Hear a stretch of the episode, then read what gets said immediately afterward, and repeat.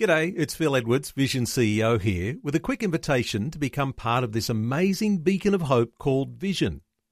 Together we can put our love into action to help people of all kinds build or rebuild their lives on the truth of God. Please consider the part you can play during our upcoming Visionathon appeal, remembering that it's your support that makes Vision possible, including this podcast. Coming up today on The Story. The biggest thing was that they actually had sent in a lady that brought in some children from a government orphanage, and she was staying on the site. This woman watched me in particular the whole time I was there. And on the last day, she went and got the interpreter to ask me what it was that I had that she wanted. And I was able to lead her right through to the Lord, and what an amazing change. The Story. G'day, I'm Jimmy Colfax. Welcome to The Story. Well, you're never too young or too old for God to use you.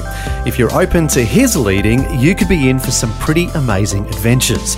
And that has definitely been the case for our guest today, Pastor Beverley Clarke. When she was young, she knew she wanted to be a missionary one day. But it wasn't until her children were grown and moved out that she finally went on her first trip overseas. As we'll hear today, this led to some pretty amazing ministry adventures in Tonga, South Africa, Russia, and PNG. Beverley is having a chat and sharing her story with Shelley Scowen. Beverley, thanks for joining us on the story today. It's great to be with you. Well, let's start off with where mission work all began for you. Where was your very first overseas mission to, and what made you take that very first step and sign up to be involved?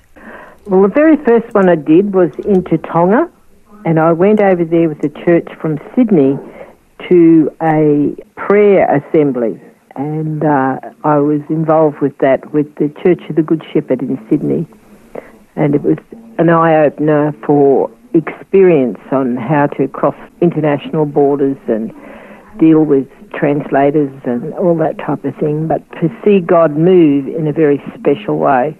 During the time there, we went out to the uh, monument they have built where the first missionaries ever landed in Tonga and had a meeting around the monument that they'd built. And the moving of God at that time was just electrifying, and that really burned a thing in my heart. Mm, it's where you caught um, the bug, right?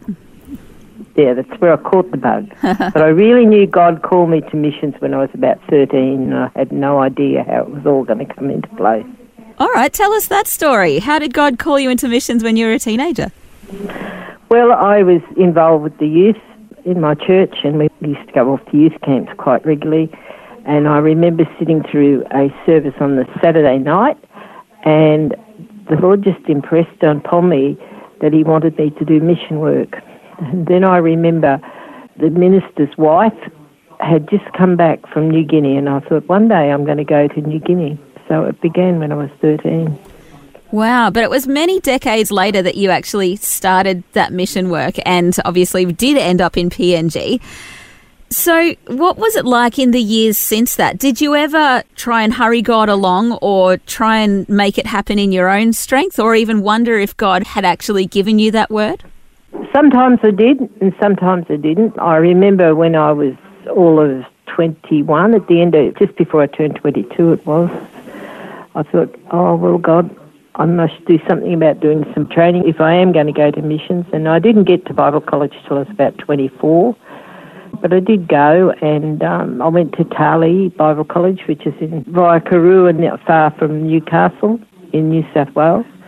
And I did two years Bible college training there to go to missions and go in onto missions. And um, I got married not long after that to someone, and and um, that sort of closed the door for a while. But I always remained interested in missions by serving with a, two missionary societies actually here in Australia, and then. Um, just on the volunteer side of cooking for their camps on weekends and stuff like that. Mm-hmm. Which is also a great so, ministry as well to be involved in here in Australia. But as you were saying, you, you kind of really caught the bug when you went to Tonga and, uh, you know, finally got to do what you knew God had asked you to do so many years before. Yes, I did. And I think the reason was that my boys were off my hands and I was on my own and I had the time to do it freely without having to worry about pressures at home. I like that actually because I think it, all too often people go, "Oh yay, I'm free. Now I can just live my life for me." Whereas you've very much gone, "Oh yay, now I don't have, you know, these pressing responsibilities.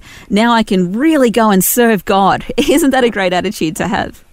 Yes, it was. It was just, um, and the Lord blessed me abundantly with, you know, like being able to get my holidays from where I was working to fit into a mission trip and to to, to do all those sorts of things that were necessary. And and then I suppose after the third mission trip I did, I started organising them.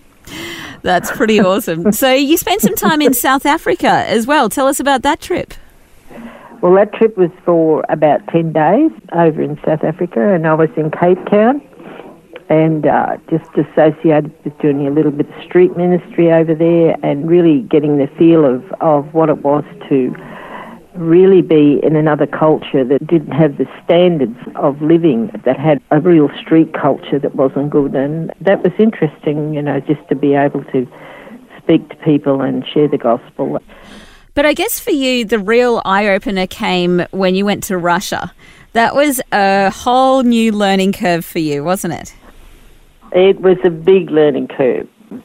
One of the main things that happened when I went into Russia was um, there was four of us went, and three of us had our visas marked that we were going in to do going in as friends of the orphanage, and one visa was printed. She was going in to work, and we got to Vladivostok airport, and we had to get through immigration with this and and I had to really rely on the Lord to get this young girl through immigration with me and and God just told me what to do step by step and we eventually got her through so they were ready to put her on a plane to send her back to Australia. Tell us about what you did there in Russia. So then we went to an orphanage in Russia that had Christians running it and we went over with the job to teach the people how to run a Christian camp for children during their school vacations. And we spent four weeks over there working side by side with the people from the orphanage. And we were part of the, the underground church in Russia, so that was interesting being connected to them. Um, and to see God just move on the children. The children were just amazing to be with to talk to, and but we work with interpreters the whole time. And I do drawings uh, while I speak. You know the old-fashioned way of doing open air campaigners drawings. I do that, and I did a story of Moses, and the children actually told me the story. I just drew it on the board, and then they were telling the interpreter, and she was telling me the story. Oh, that's interesting. And did they get it right, or did they uh, add some embellishments along the way? They had it absolutely spot on right. It was just amazing. That's how well they were taught living in this Christian orphanage. Yeah. Um, and we found out a lot. You know, the orphanage had its own um, veggie farm where they used to grow their veggies and then put them underground. They used them and then they used to put the ones they couldn't use in a type of refrigeration thing which was underground and they kept them there for the winter and that's how they fed the children during winter. They had cow that they milked, and they had chickens and and all sorts of things. So we got to work with the children. We went swimming with them, and but you don't know what God's doing no. in their hearts. We've seen some of those children come through to the Lord, but the biggest thing was that they actually had sent in a lady that brought in some children from a government orphanage, and she was staying on the site this woman watched me in particular the whole time I was there, that she was there. She just watched everything I did. And I became conscious that she was watching me the second day she was there, so I just had to just keep doing things. And on the last day, in about an hour and a half before we actually left the orphanage to come back to Australia, she went and got the interpreter to ask me what it was that I had that she wanted and I was able to lead her right through to the Lord. And what an, an amazing change with this government, Russian government official, Wow. coming right through to the Lord. The tears and the freedom was just amazing to see. That's amazing. That's so good. So, I guess having done these short term missions in Tonga and South Africa and Russia, God had taught you a whole lot through those amazing experiences. And I guess in many ways prepared you for the work He had for you in PNG. Just like you kind of knew right from when you were 13 that you would end up doing missionary work and probably in PNG, here you are. You've done so much over there. So tell us about where that all began in PNG. Well, it actually began here in Australia. I was running our church op shop, and these two New Guinea men walked into the shop and and they asked could they speak to the, the pastor in charge. And uh, because everybody pointed at me, and that was it. And so I sat and talked to them for a while, and and because I was pastoring, but I was under another pastor, I referred them back to that other pastor, and that opened the door up for us to go to New Guinea about six months later on a trip with the church.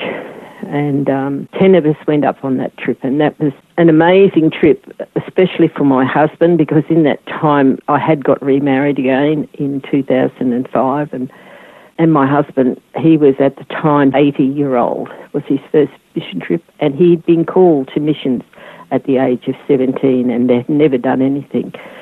So at 80 year old, off we went on his first mission trip. He kept saying to me what he was going to do, and I said, you know what, God's going to teach you more than what you think. That's what I kept saying to him. And we got up there, and the very first meeting, we went up to do a conference with our pastor, and the very first meeting, we were five minutes into the worship time, and he said to me, he said, these people know more about worship and everything than I do. I said, we'll just flow with it. We're going to be on a big learning curve. And uh, that was our very first trip up there, and we had a very successful conference with our pastor that year up there.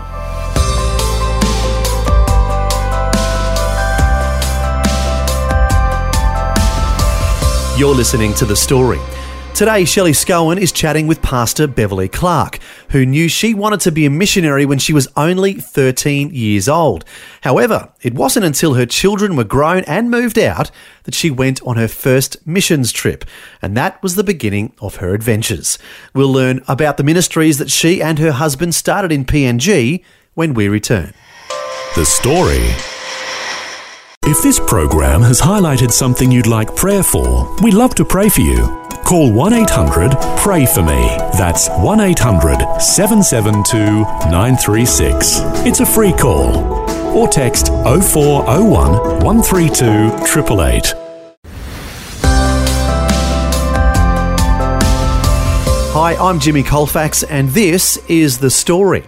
We're back with more of Shelley Scowen chatting with Pastor Beverley Clarke, who, as we've been hearing, became involved in missions just in the last couple of decades, in the years since her children were grown and moved out.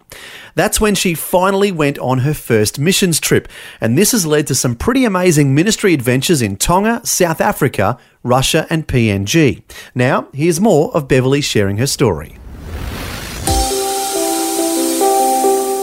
So in PNG, you've actually continued to go back a number of times, uh, once a year, sometimes twice a year.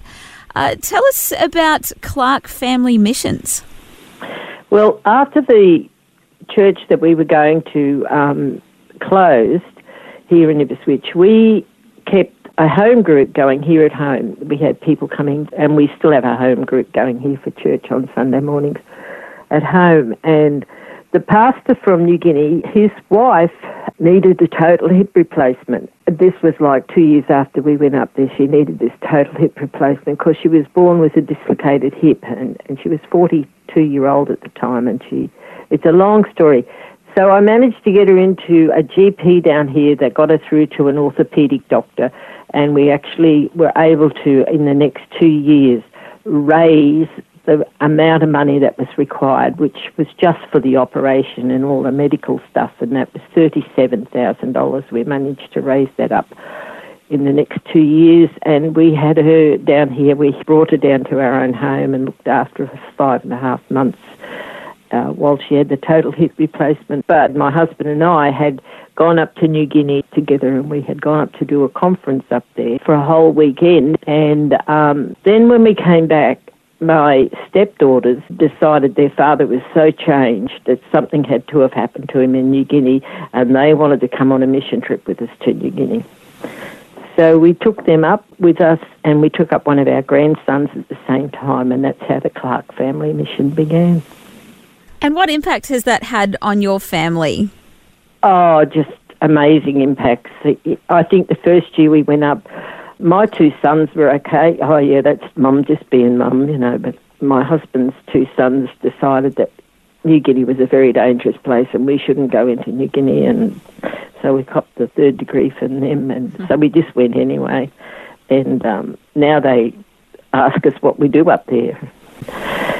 So the impact has been on the family now. It's been amazing. Like the two girls, I had a heart for the children up there, and one of them, the daughter Heather, was a retired school teacher, and she just had a major heart for the children and and that began the Children's Day the second year that they came up with us then. Mm, tell us about Children's Day. Yeah, because that's quite an amazing ministry. The first year, we started with 15 children to start the day off, and by the end of the day, we had 103 because the women of the church could see what we were doing, and they literally went out two by two to the into the highways and the byways around the church, and brought the children in. And so we finished up with 103 children, of which we had money given to us before we went, and we actually paid for them to be fed for the day.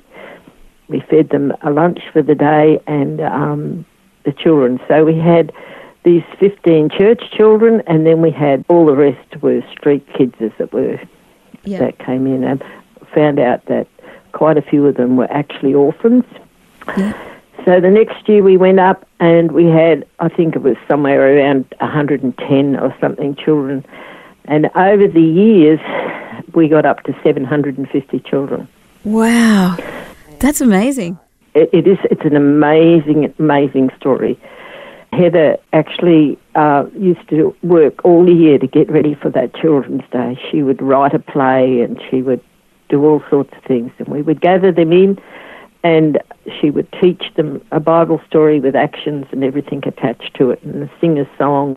And every year, faithfully, someone supplied the money for us to feed those children for the day.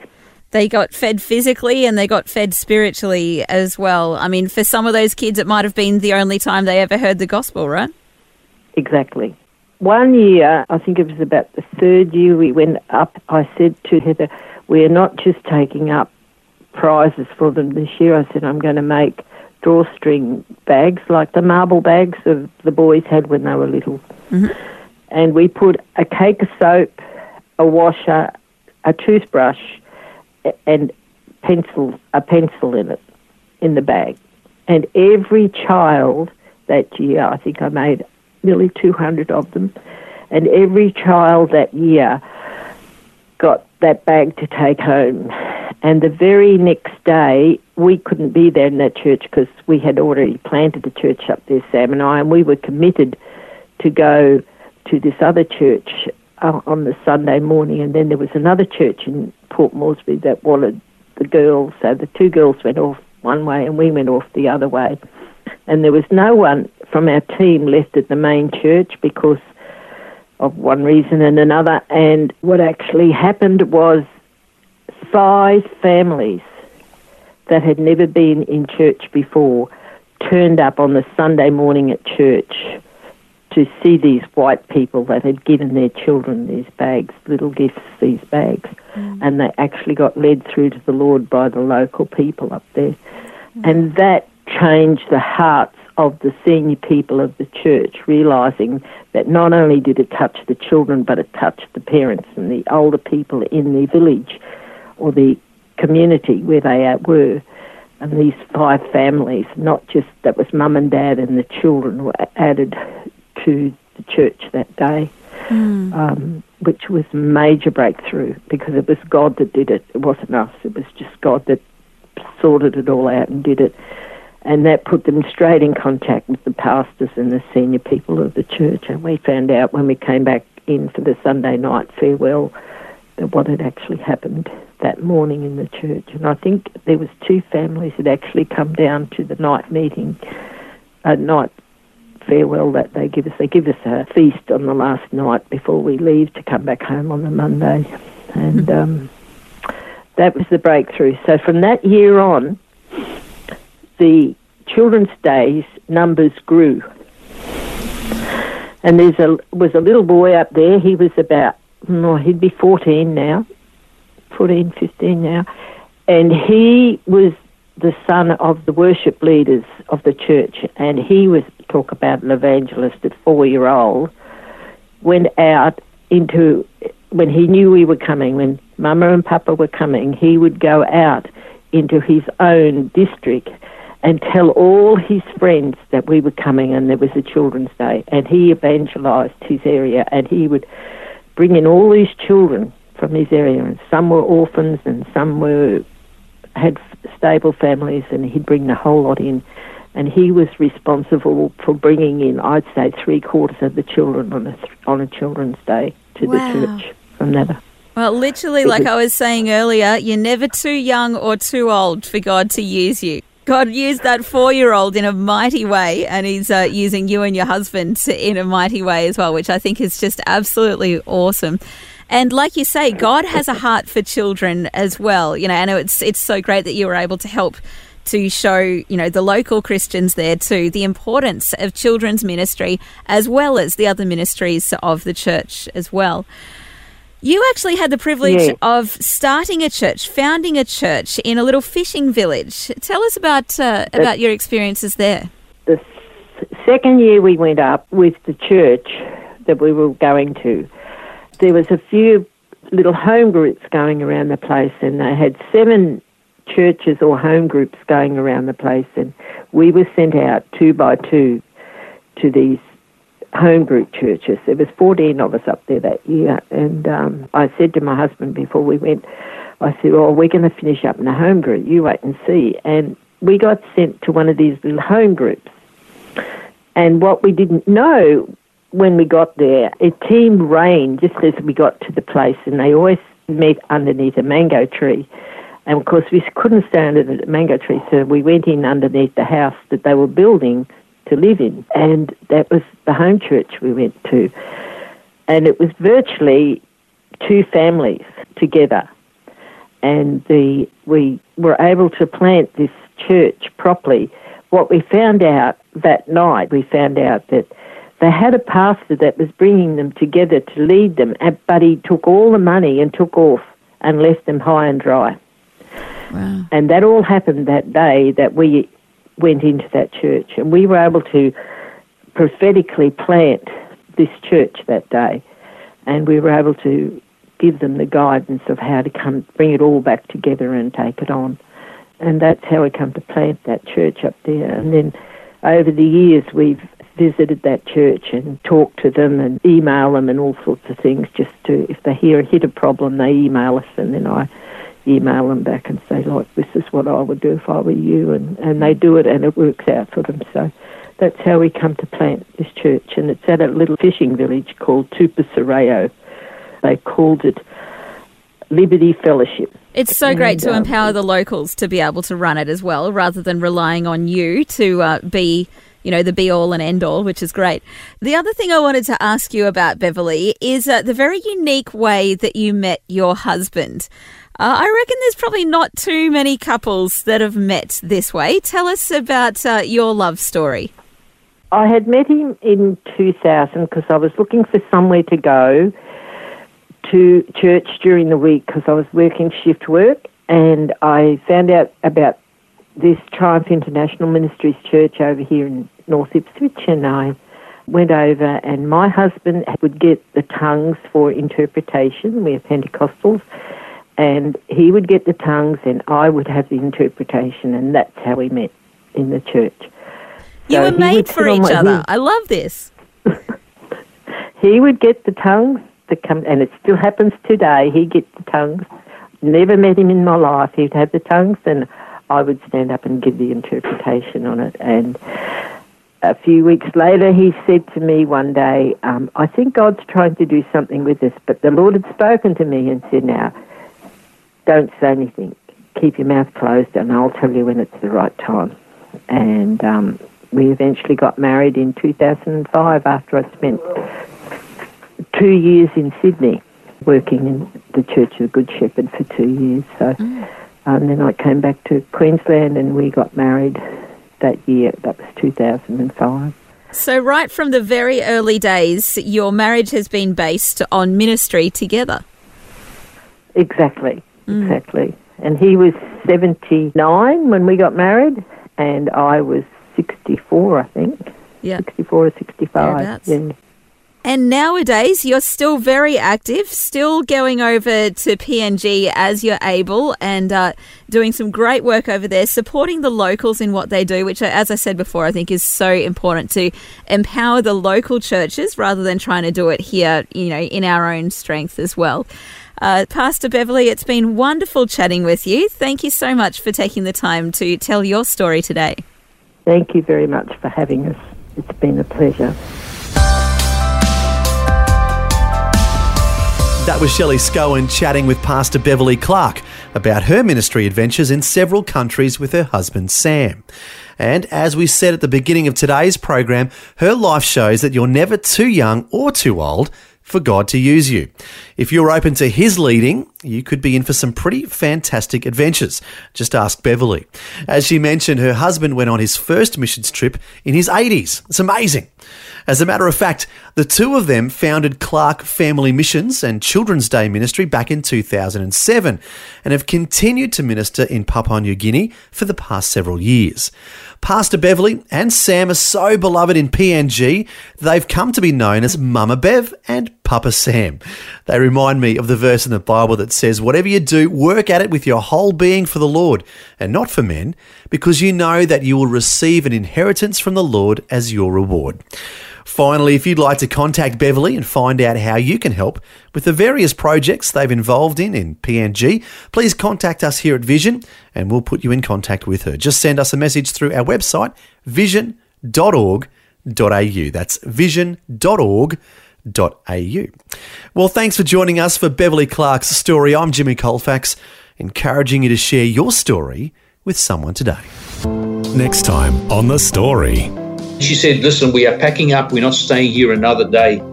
Uh, and it's not until later that she realized actually what she had been involved with was the occult through the Ouija board, and that had opened a door, in a sense, for her to have this encounter.